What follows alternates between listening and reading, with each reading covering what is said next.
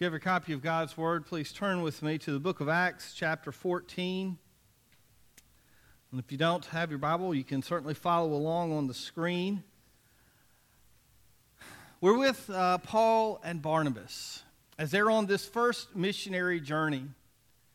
This began a couple of chapters back in the book of Acts as there were uh, believers who were praying and fasting before the Lord in the city of Antioch. And the Holy Spirit spoke to them and said, "Set apart Paul and Barnabas for this work that I have called them to." We talked about how that, that couldn't have been an, an easy call, because here they were to say yes to the Lord meant they were losing something. It meant they were, they were giving up some great workers. As I was at uh, our uh, spring presbytery meeting uh, on, on Friday, Uh, one of the pastors who actually had uh, two folks who were going into the ministry, and and uh, you know he was so he talked he gave a testimony about uh, how excited he was. They'd gone through all of their seminary studies and gone through all the steps and examination and everything to become uh, ministers of the gospel, and he was so excited for them. He said, "But I'm losing two really good people out of my church." And I'm sure the folks in Antioch, they were excited for what the Lord was doing, but they probably also had that same sense of of, of loss. Like, wow, we love Paul and Barnabas, but you know what? The, the greatest thing, the most important thing is the work of God and the kingdom of God. And so with their blessing, these two men headed off, and, and they uh, uh, took a young man named John Mark with them uh, as an apprentice along the way, and, and they sailed from, from Antioch, and, and they... Had basically were making this big circle around uh, that part, that end of the Mediterranean Sea. And so we've we've been seeing their journeys and where they're going. And, and today in this passage, uh, they're coming back to the east, and they, they're in what will be modern-day Turkey. And uh, we're going to see the cities of Iconium and uh, Lystra and Derbe as they continue this little trek. So if you would, please stand with me in honor and reverence for the reading of God's Word, and follow along as we read uh, Acts chapter fourteen, uh, verses one through twenty. The same thing happened in Iconium, and he's basically talking about mixed results to the, to the gospel. Paul and Barnabas went to the Jewish synagogue and preached with such power that a great number of both Jews and Greeks became believers. Some of the Jews, however, spurned God's message and poisoned the minds of the Gentiles against Paul and Barnabas. But the apostles stayed there a long time, preaching boldly about the grace of the Lord. And the Lord proved their message was true by giving them power to do miraculous signs and wonders. But the people of the town were divided in their opinion about them. Some sided with the Jews and some with the apostles. Then a mob of Gentiles and Jews, along with their leaders, decided to attack and stone them. When the apostles learned of it, they fled to the region of Lycaonia, to the towns of Lystra and Derbe and the surrounding area. And there they preached the good news. While they were at Lystra, Paul and Barnabas came upon a man with crippled feet. He had been that way from birth, so he never walked. He was sitting and listening as Paul preached. Looking straight at him, Paul realized he had the faith to be healed. So Paul called him, to him in a loud voice, "Stand up!" And the man jumped to his feet and started walking. When the crowd saw what Paul had done, they shouted in their local dialect, "These men are gods in human form." And they decided that Barnabas was the Greek god Zeus, and Paul was Hermes, since he was the chief speaker. Now the temple of Zeus was located outside the town. So the priest of the temple and the crowd brought bulls and wreaths and flowers to the town gates, and they prepared to offer sacrifices to the apostles. But when the apostles, Barnabas and Paul, heard what was happening, they tore their clothes in dismay and ran out among the people shouting, "Friends, why are you doing this? We are merely human beings just like you. We have come to bring you the good news, that you should turn from these worthless things and turn to the living God who made heaven and earth, the sea, and everything in them. In the past, he permitted all the nations to go their own ways, but he never left them without evidence of himself and his goodness. For instance, he sends you rain and good crops and gives you food and joyful hearts. But even with these words, Paul and Barnabas could scarcely restrain the people from sacrificing to them. Then some Jews arrived from Antioch and Iconium and won the crowds to their side. They stoned Paul and dragged him out of town, thinking he was dead. But as the believers gathered around him, he got up and went back into town. The next day, he left with Barnabas for Derbe. With me in prayer. Father God, we are thankful for your word. We're thankful for the power contained within it, the power to bring souls to yourselves, and Father, the power to transform our lives. We understand that, Father, we, as we believe, we have passed from death into life. We're a new creation. Lord, that there are instantaneous changes, that we are no longer apart from you. Father, we're part of your family. But Lord, we understand also that there is still much change to be made, that you are transforming us. You are making us more like Jesus. We still all have work to be done. And Father, we pray that you would open our hearts and you would show us uh, that work to be done. And God, we pray and we ask these things in Jesus' name. Amen. You may be seated.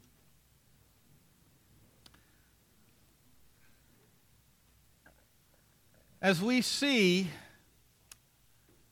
the work of the apostles in the book of Acts, we often forget who they were. Uh, we place them in some other category. Uh, first of all, they, they were ancient Christians, so, so we automatically kind of make them different, like they're not like us. And, and then the, with that title apostle attached, uh, we think that maybe they didn't face some of the same things we did, or if they did, they had some special ability to deal with them that, that we don't have. But the Word of God never tells us that.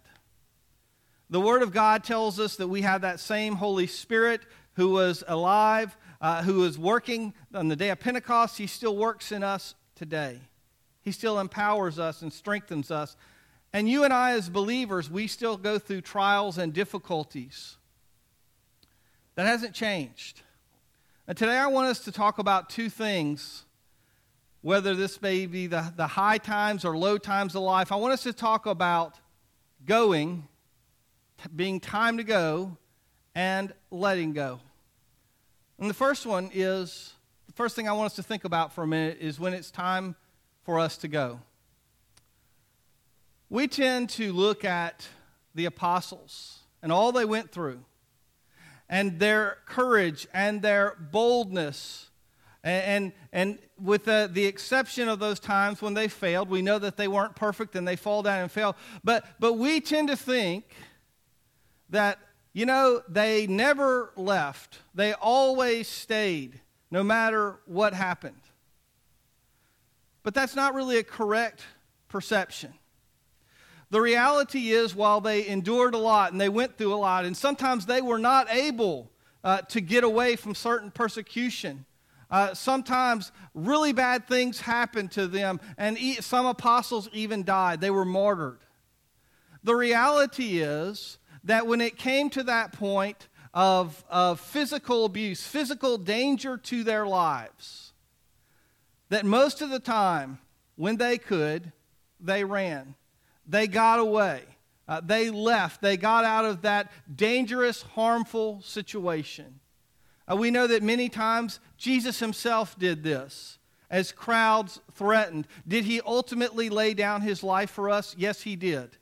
Because that was the Father's plan. He willingly laid down his life for us. But there were other times in his ministry earlier when he would disappear out of the midst of the crowds who sought to harm him or stone him. Uh, we see this same thing with the apostles, that uh, they would, early on, we, t- we hear about Peter being lowered down out of a basket uh, to get out of a city. Uh, we, we hear of apostles in many places getting out of town as quick as they could, uh, fleeing. And certainly at the end of this passage, while Paul ends up getting stoned, he didn't want that. He didn't like that. He didn't say, here I am, I'm a Christian. I- I'm saying God's word, so go ahead and stone me. Uh, he escaped when he could. And in the first city, in Iconium, the Bible says, hey, they were facing some opposition, but they kept preaching, they kept teaching. But when they found out that there was a plot uh, against them to stone them, they left the city. They, they got out of town. Now, some of you are thinking, okay, all that makes sense, but come on, Pastor Tim, duh, right? I mean, someone's trying to kill you, someone's trying to stone you, someone's trying to physically harm you. You get out of the way. You, you go. You don't stand there and just say, yes, beat me up. Well, that is common sense, and it should be common sense. And in most of the world, it is common sense. And in most circumstances and situations, it's common sense. And yet, for some reason, for those who are in abusive home situations, for those who are battered and beaten, many times Christian people say, well, just pray. Uh, just, just hang in there. Uh, just stick it out, and the Lord will, will carry you out of that, and, and, and you're going to be all right. Just be faithful. Turn the other cheek. It's okay because you made a, a marriage promise. And we don't talk about that other person who made that same promise to love and honor and cherish, and, and yet they're beating the mess out of their spouse or their children. Instead of being bold and uh, confronting the abuser, too often in the Christian world, we just say, you hang in there, you be a good Christian, you keep those vows, uh, you, you stay together no matter what. Folks, I'm going to tell you, yes, God has called us to be faithful to the vows we made. But God has also called us to live in peace. God has, and when Paul is talking about a, um, a situation in the book of Corinthians, when there is an unbelieving spouse who wants to go, a lot of us would say, no, you hang in there, you hold on to them, uh, you, you trap them, you keep them. Paul said, if they want to go, let them go, for you have been called to live at peace. Now, I'm just like many of you, and that I am disgusted by certain people uh, who take their vows very lightly. And, and, and they seem to say, well, uh, until happiness leaves me, until I fall out of love, uh, until I don't feel it anymore. And, and certainly they abuse the sacredness of marriage. Uh, certainly they do not behave and honor God's commands.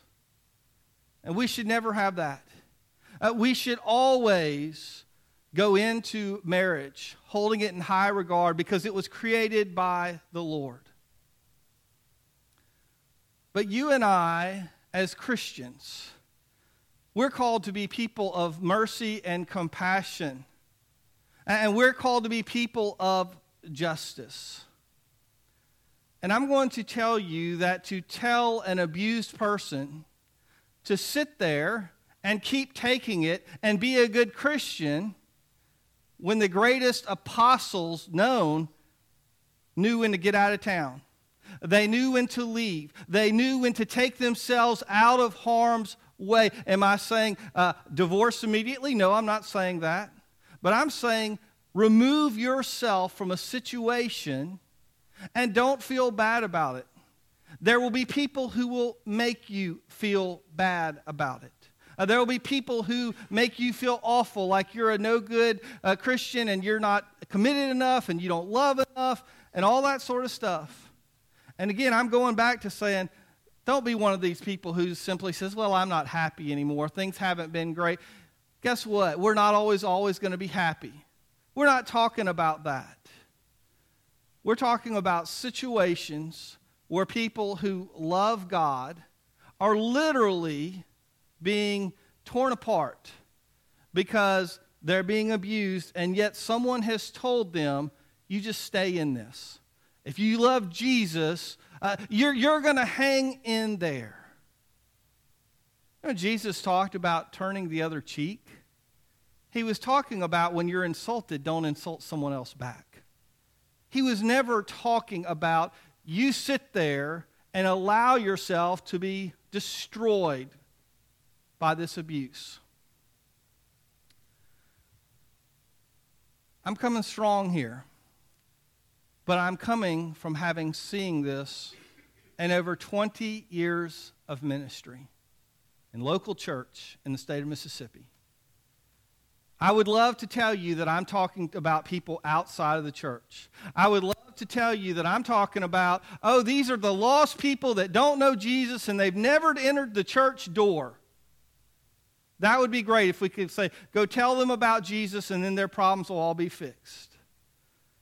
But the reality is, I have over time set out and looked in a congregation and known what was happening. Times it's frustrating when you say, hey, we'll support you, we're with you. And a person has been so battered and beaten and bruised, and, and their mentality has been so destroyed that they're afraid. Remember a situation in a former pastorate. This woman wore long sleeves in July. Everybody knew what was going on. And she would deal with it, and she would come, and, and uh, she had lots of accidents, right? And she lived with that for many years until a situation where one of her children got old enough. You see, the abuser had never touched the children. And so she said, I'm going to be a good Christian. I'm going to stay in this, and I'm going to let him smack me around and harm me. But he, he hadn't touched my children, so it's okay. And one day, one of the children and the dad finally got into an altercation, and one of them almost got badly, badly hurt. And she finally was able to say, I'm done. I'm out. And I'm glad she did, because someone would have died. That situation had escalated. It had gone on. It's a tough thing because sometimes we don't understand the people. I'm not in that situation. I don't understand. I, I say, why didn't you leave years ago? That's what I want to say, but I don't know what they've lived with, how they've been destroyed, how they've been put down, how they've been manipulated, not only physically, but mentally. But I know this, God has called upon us to do justice and to love mercy. And if he's called upon us to do those things, just as we uphold the value of marriage and commitment and love, absolutely, we also uphold the dignity of every human being. Every person, every man, woman, boy, and girl. That they should not have to live fearing day by day of being beat up, of being harmed, even for their lives. I saw on the news recently, uh, and, and, and who knows if I get all the particulars of this correct, but the general idea was that uh, in Russia they decriminalized certain forms of, of uh, domestic abuse. Uh, they, you know, basically kind of if you don't kill them, if it's just a, a, a lesser thing, we're staying out of it. And the interesting thing was that within weeks, Uh, that rate of abuse had increased dramatically. Now, the idea is that those who are abusers are going to get away with what they can. Now, can God change a heart? Can he change a violent man or a violent woman? Can he take that out of their lives and change them? Absolutely. God can. You want proof? Look at Paul himself. See, these folks who are coming to stone him, they were simply doing what Paul once did. We often, because we hold Paul in such high regard, when he says, God, here's a truthful statement, God came to save sinners of whom I was the chief. I was the biggest sinner. And we say, oh, Paul, you're just being so modest. No, Paul really believed that. He said, I sought to destroy the church of God. I imprisoned I, I abused the church. I dragged, drugged them off, men and women both. I put them in chains. I voted yes for them to be put to death. I was a violent, abusive man. And God changed me. But let me tell you, the change that came in his life was not turning over a new leaf. It was not trying a little better, a little harder. It was not cleaning up for just a little while. It was a radical change of God. And you know what? Paul had to build up some trust. You know that all this, the, all the Christians didn't jump in and say, oh, yay, you're saved now, Paul. We're going to all be best buddies and friends. The Bible tells us that the early Christians, they were still afraid of him. They were still like, mm, we don't know, Paul. We, we need to see here. And God put it on Barnabas' heart to go and to and, and to befriend him. And after several years, Paul gained some trust. And people saw, this, this man is for real. There's been a true change in his life. But he didn't just show up and say, hey, I'm here. I walked down an aisle. Everything's all better now, right? No, the change of God in his life showed forth. I want you to know, if you're in a situation, whether you're here today or you're listening on the internet or on our church app, you're listening to this and you're in a situation and you're being beat up and you're torn. I, I can't take this anymore, but I love Jesus and I want to do what's right. I want to tell you, Jesus said, come unto me, all ye who are weary and heavy laden, and I will give you rest. The Jesus of the Bible is a Jesus who calls out to people to heal them. He does not command them to stay in abusive situations. Can there be healing? Perhaps. Depends on that person and what God does in their life. But don't stay. Don't let yourself be beaten possibly to death, waiting on that chance that they might possibly change one day. So there's time to go. And then in this passage, I want to say there's time to let go. As Paul left that first city, as he got out of Dodge, so to speak, because he knew he was about to be stoned, he traveled from Iconium uh, to another city, to the city of Derbe and Lystra, the two cities of Derbe and Lystra. And as he got to those cities, he started preaching again. He started teaching again. And in Lystra, as he was preaching, the Bible says that he saw a man, and this man was crippled in his feet from birth. He had never walked. And the Bible says that he had faith to be healed. Now, by the way, the Bible never says that don't get healed of something, that that means you don't have faith. Doesn't say that. It, it's, it, it's not a opposites apply type of thing. But God is saying that when there is healing, there's faith involved. And it's interesting in the Bible, sometimes it's that person being healed. It's their faith. Uh, sometimes uh, it's the, just simply the faith of the one uh, who is speaking. Other times it's the faith of a friend. You remember those four friends who brought their friend to Jesus, and they cut a hole, and they lowered him down? The Bible says Jesus saw their faith.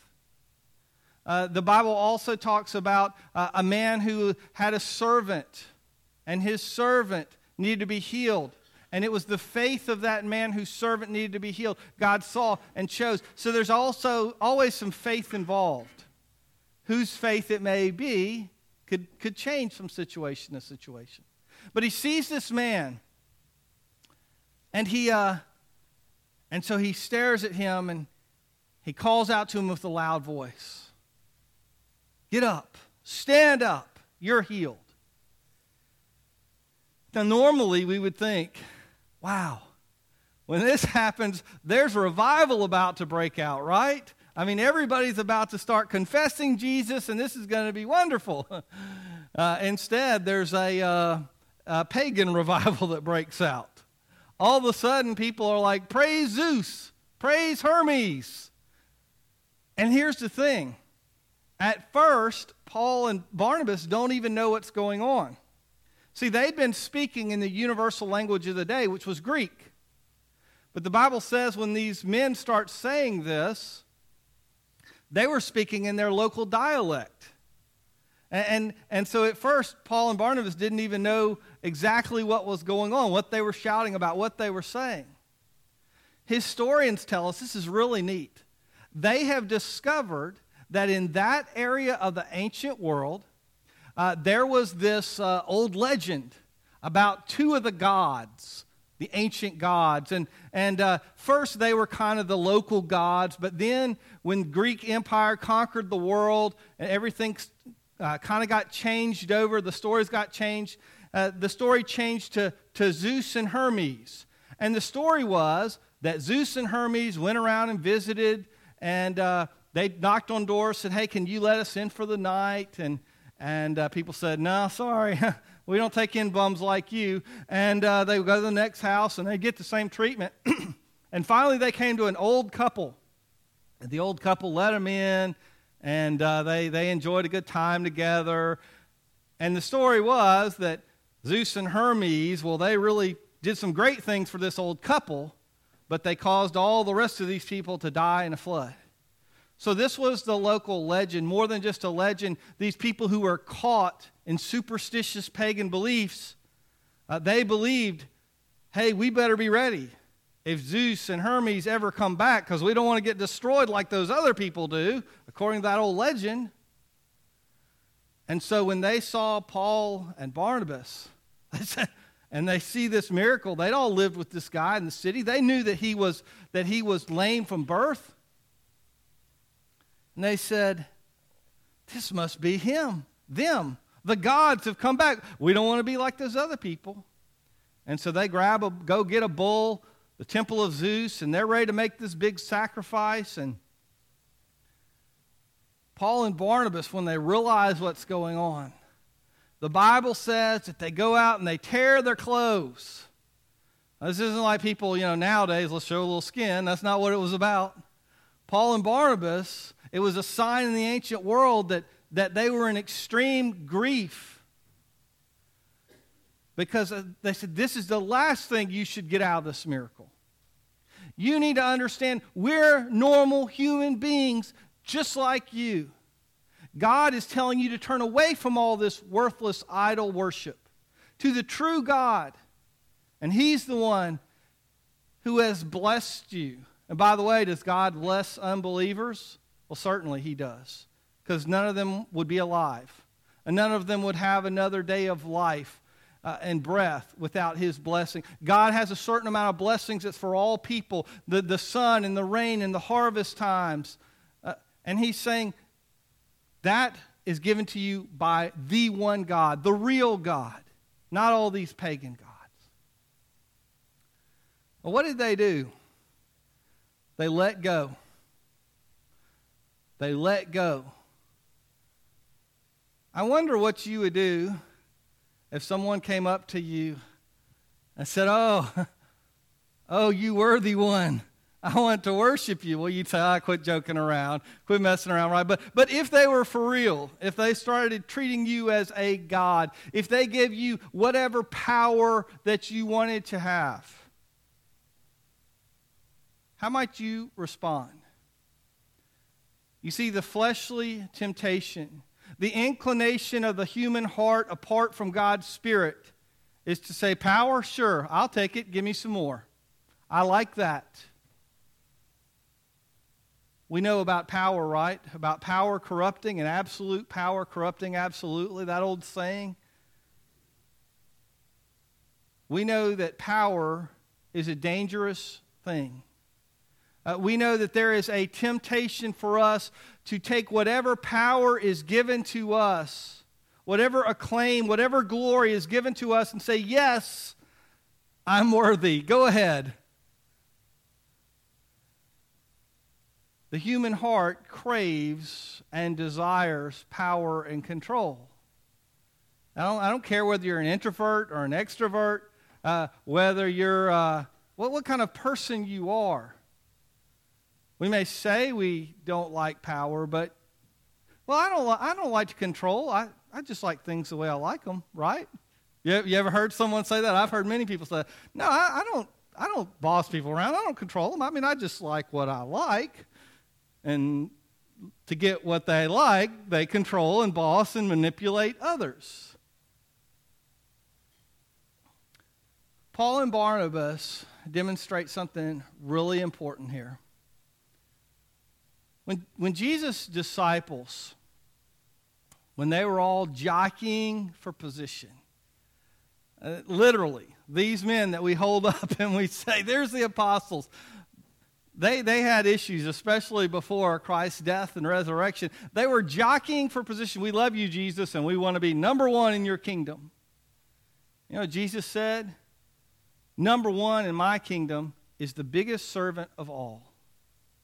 It's the one who lays down uh, their their rights, who lays down all this stuff to them. They they take what is given to them and they use it to serve others rather than to serve themselves. A couple of chapters back, we studied Herod. We remember remember that story? He was there speaking. There were people trying to puff him up. And they called out from the crowd and said, "The voice of a God and not a man." And he was there just to smile. Oh, yeah. No, no, no. Come on, come on, come on, right? Bring it on. And the Bible says he was struck down because he did not give glory to God. If there is a problem of some people not knowing when to go and get out of abusive situations, there is a corresponding problem of some people not knowing when to let go, when to say, this is too much for me. God gets the glory. He's in charge. You are going to find yourselves in situations in life when you are a, you're in a situation, a position of power. And what you do in that situation or position of power really shows who you are. Do you abuse that power? Paul and Barnabas could have gotten anything they wanted. Yeah, we're, we're Zeus and Hermes. Sure. Uh, and now here's what we want. Here's what we expect out of you. Or do you give glory and honor to God? Do you use the audience you've gained or the power you've gained or the position you've gained to serve others and to fulfill God's kingdom? Which one of those determines what kind of person you are? It shows, it reveals who you are. Now, some of you say, well, I'm no abuser. You've been talking about abuse. This goes beyond just physical abuse. This goes to manipulation, to power, to twisting, uh, to controlling others to get your way. Do you recognize that God's on the throne? And whatever position, power, audience, or authority you have is to be used to bless other people and to lift up His name. Or do you take your blessings? Do you take what you've been given and use it selfishly to manipulate and control others to do your bidding? Sometimes we need to go. Sometimes we've fought as much as we need to fight. We've done what we can, and we need to leave a situation. Other times, we need to let go. We need to say, I'm not in control here, God is. I'm going to use the authority and the power and whatever He's blessed me with in my life to serve other people, to bless them in the Lord's name, rather than building myself up. Would you pray with me? Heavenly Father, we come before you. And God, we recognize that, Lord, we're part of the sinful world. And God, even those of us who are believers, we are sinners saved by grace. Yes, we've been given a new name, a new identity. Yes, we are uh, the saints. We are the holy ones of God. That's how he sees us, because he sees us uh, through the lens of his blood, the blood of Jesus. God, thank you for that. You see us that way. But God, we often mess up. We live in a sinful world. God, I pray that if there's anybody here today, Lord, who's in a situation and they need relief, Lord, they need to go, that you give them that courage and that support of those who can help them to find relief. And Father, I pray if there's any of us today who have in any way abused power and authority, whether it be a, an illegal, a crime, or simply an act of selfishness, Father, we would realize, God, that you're in control. And Lord, that all of us one day will stand before you and we will answer for every word and for every deed. Lord, help us to seek justice and mercy for all those that we come into contact with. Help us to show compassion to those who are in need. And God, we pray and we ask all these things in Jesus' name. Amen.